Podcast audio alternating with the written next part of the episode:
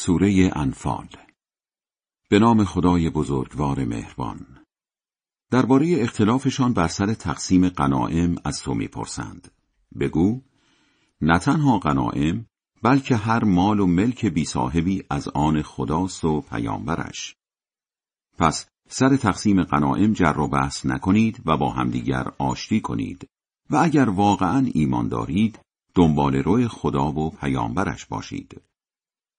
مسلمانان واقعی کسانی هستند که وقتی ذکر خدا به میان بیاید دلهایشان به تب و تاب میافتد و آن وقت که آیه های الهی برایشان خوانده شود آن آیه ها ایمانشان را زیاد می کند و به خدا توکل می کنند.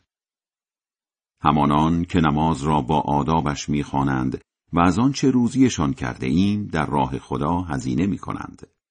بله، همانان مسلمانان واقعی اند و رتبه های برتر پیش خدا دارند و آمرزش و روزی ناب نصیبشان می شود.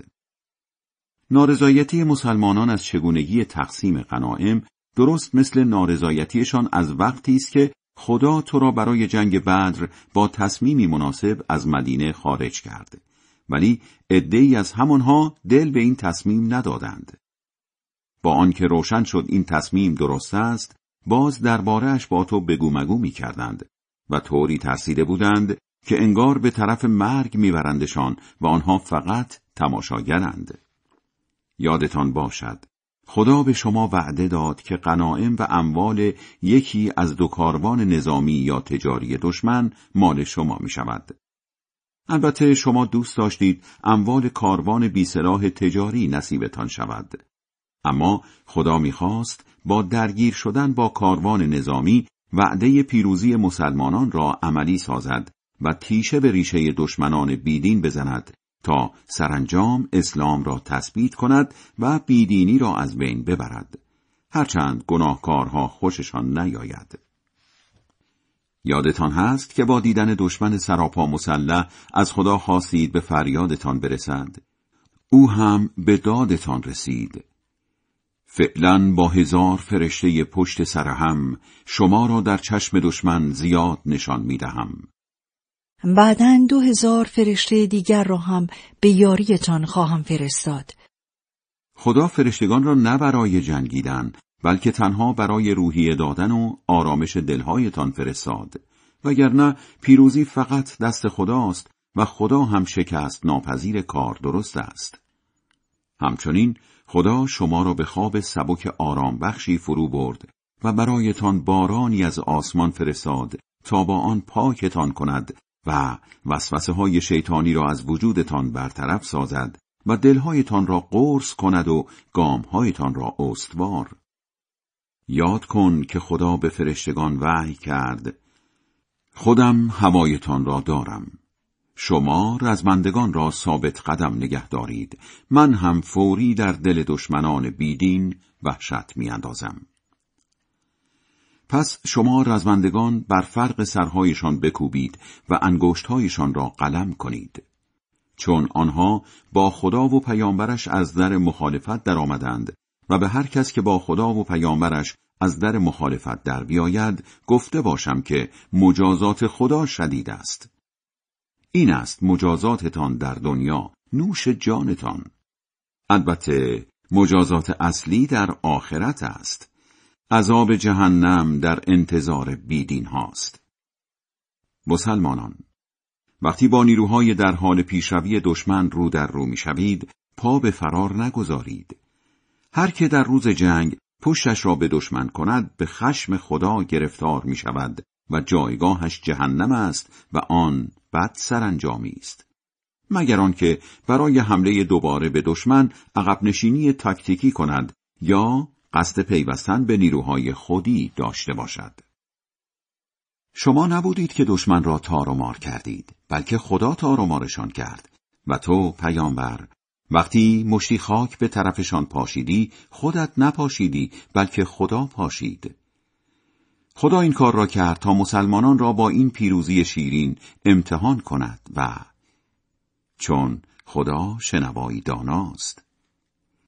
در جنگ بدر پیامبر صلی الله علیه و آله و سلم مشتی خس و خاک به طرف دشمن پاشید و فرمود روی تان زشت و سیاه.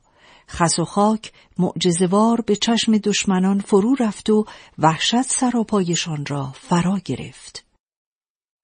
بله حقیقت ماجرا این بود و خدا نیرنگ بیدین ها را بیرنگ می کند آی بود پرستا اگر به خیال اینکه حق با شماست دنبال پیروزی طرف بر حق بودید خب برایتان روشن شد که مسلمانان پیروز شدند. حال اگر دست از دشمنی بردارید به نفعتان است. ولی اگر به دشمنی ادامه دهید ما هم به جنگ با شما ادامه می دهیم. نیروهای نظامیتان هر چقدر زیاد هم باشد به هیچ دردتان نخواهد خورد. آخر خدا در کنار مؤمنان است. مسلمانان گوش به فرمان خدا و پیامبرش باشید و وقتی دستورهای پیامبر به گوشتان می‌رسد از آنها سرپیچی نکنید. و مانند بتپرستهایی نباشید که به مسخره می‌گفتند پیام الهی را شنیدیم در حالی که آن را نشنیده می گرفتند. بدترین جنبندگان از نظر خدا جماعت حرف نشنوی هستند که به حقیقت اعتراف نمی کنند و عقلشان را به کار نمی اندازند.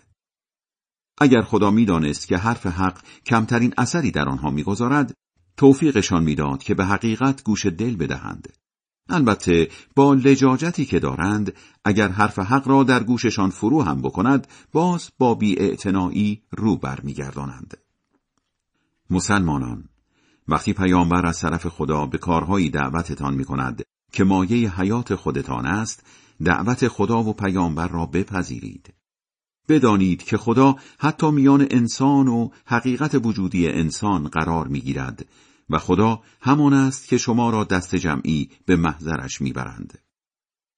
مراقب فتنه هایی باشید که آتش آن دامن فقط فتنگرهایتان را نمی‌گیرد بلکه تر و خوش را با هم میسوزاند. بدانید که مجازات خدا شدید است.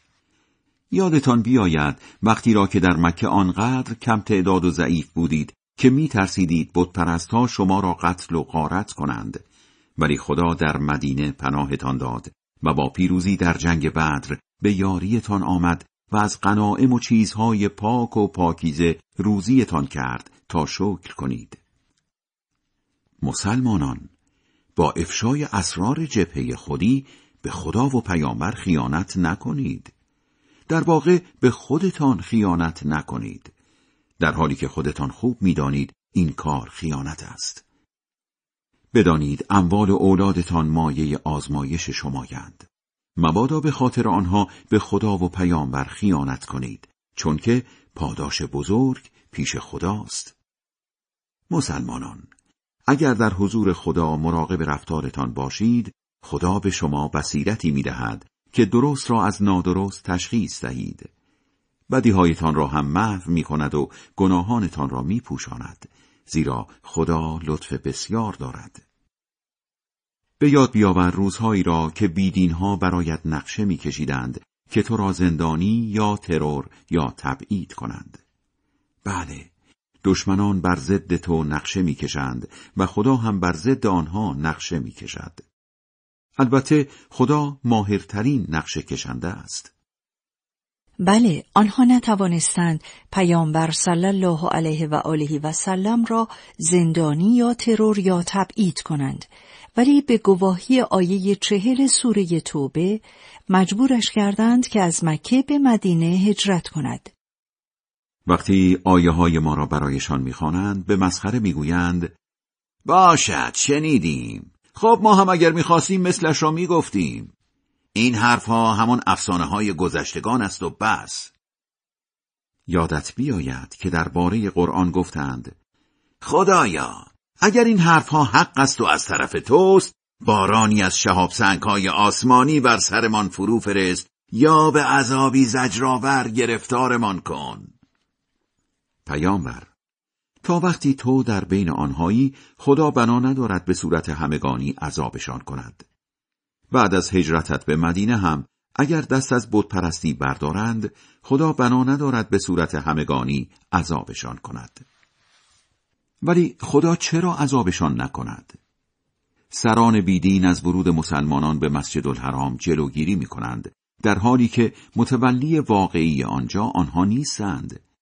متولی واقعیش فقط خود مراقبانند ولی عموم بیدین ها این موضوع را نمی‌دانند. همینطور چرا عذابشان نکند؟ در حالی که به بهانه عبادت و به قصد آزار پیامبر کارشان در کنار مسجد الحرام فقط سود و کف زدن بود. پس بچشید عذاب را برای این همه بیدینیتان. ها حاضرند همه اموالشان را هزینه کنند تا مانع بندگی خدا شوند بله خیلی زود همه اموالشان را برای براندازی نظام اسلامی هزینه می کنند ولی نه تنها به اهدافشان نمی رسند بلکه این کار مایه حسرتشان می شود و دست آخر شکست می خورند. کسانی که به بتپرستی ادامه دهند روز قیامت دست جمعی به طرف جهنم برده می شوند. اینها همه برای این است که خدا پلید و پاک را از هم جدا سازد و مردم پلید را روی هم تلمبار کند و داخل جهنم بیاندازد. بله، آنها سرمایه عمرشان را باختند. پیامبر به ها بگو که اگر از بیدینی و فتنگری دست بردارند خیانتهای گذشتهشان بخشوده می شود ولی اگر به بیدینی و فتنگری ادامه دهند همان سنت الهی در عذاب ملتهای گذشته درباره آنها هم تکرار می شود. با بودپرست های فتنگر آنقدر بجنگید تا دیگر فتنه ای در عالم نباشد و دین الهی عالمگیر شود. اگر از بیدینی و فتنگری دست برداشتند کاری به کارشان نداشته باشید چون خدا کارهایشان را می بیند. اگر هم دست بر نداشتند با آنها بجنگید و بدانید خدا همه کاره شماست. خوب همه کاره است و خوب یار و یاوری.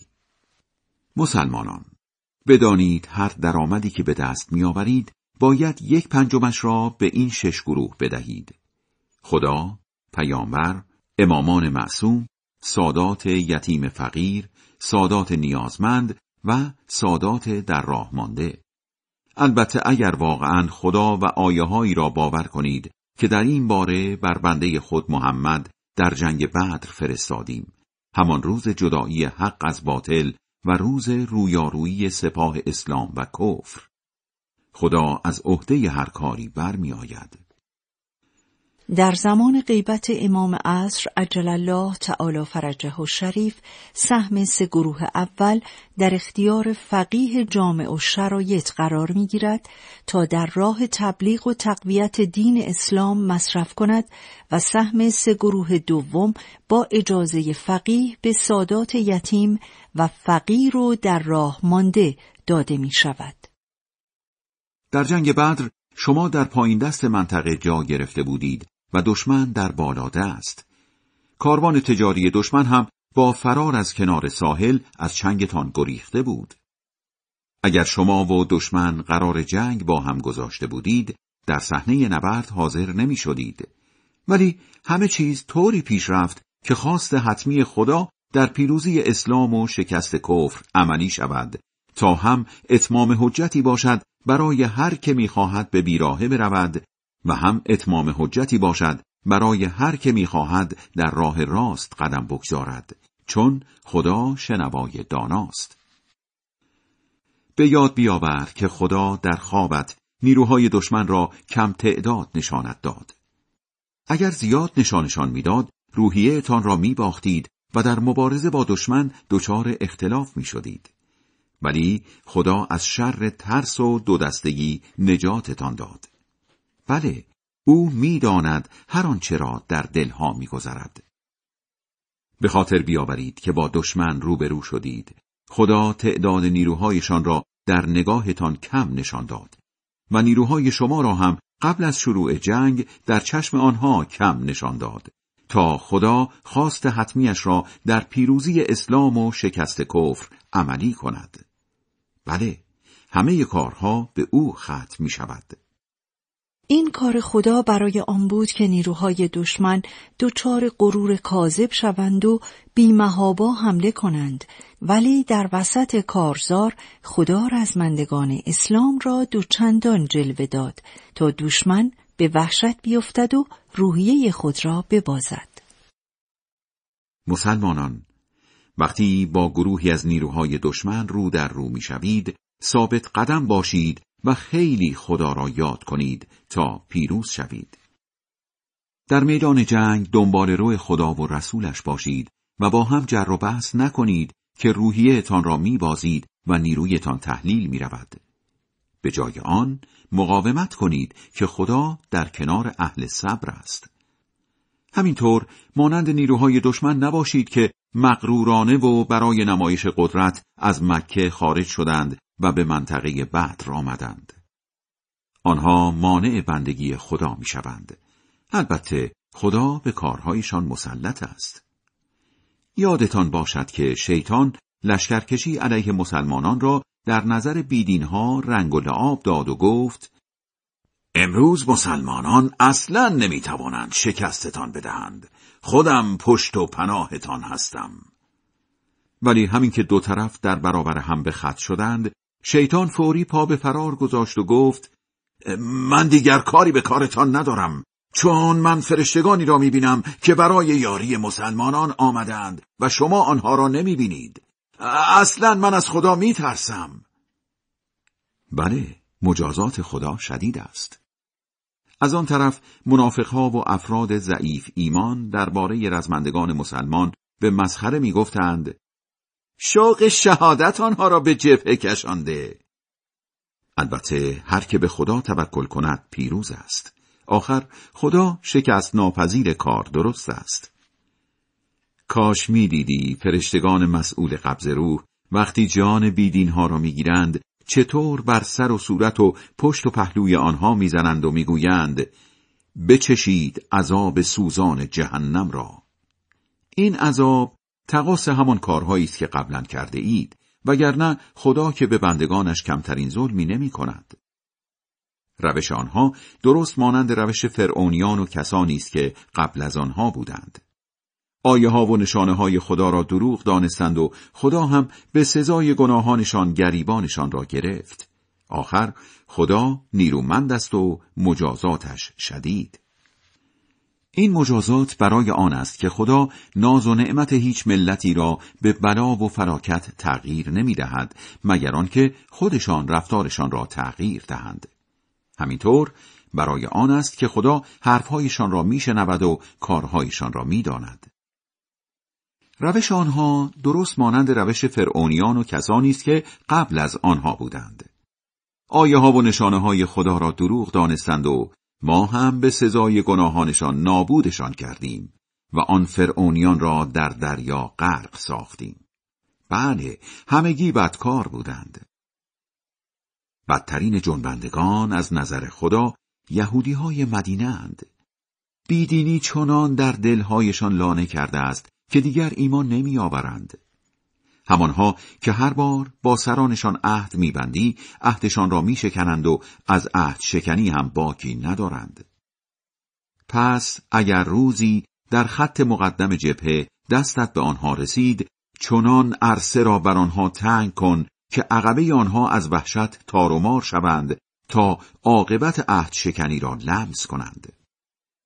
اگر هم برای جنگ با شما به جبهه نیامدند ولی با شواهد قطعی از عهد شکنیشان میترسی مقابله به مثل کن و عهدشان را بیانداز جلویشان چون خدا خیانتکارها را دوست ندارد بیدین های عهد شکن خیال نکنند با این خیانتها از دستمان فرار می کنند.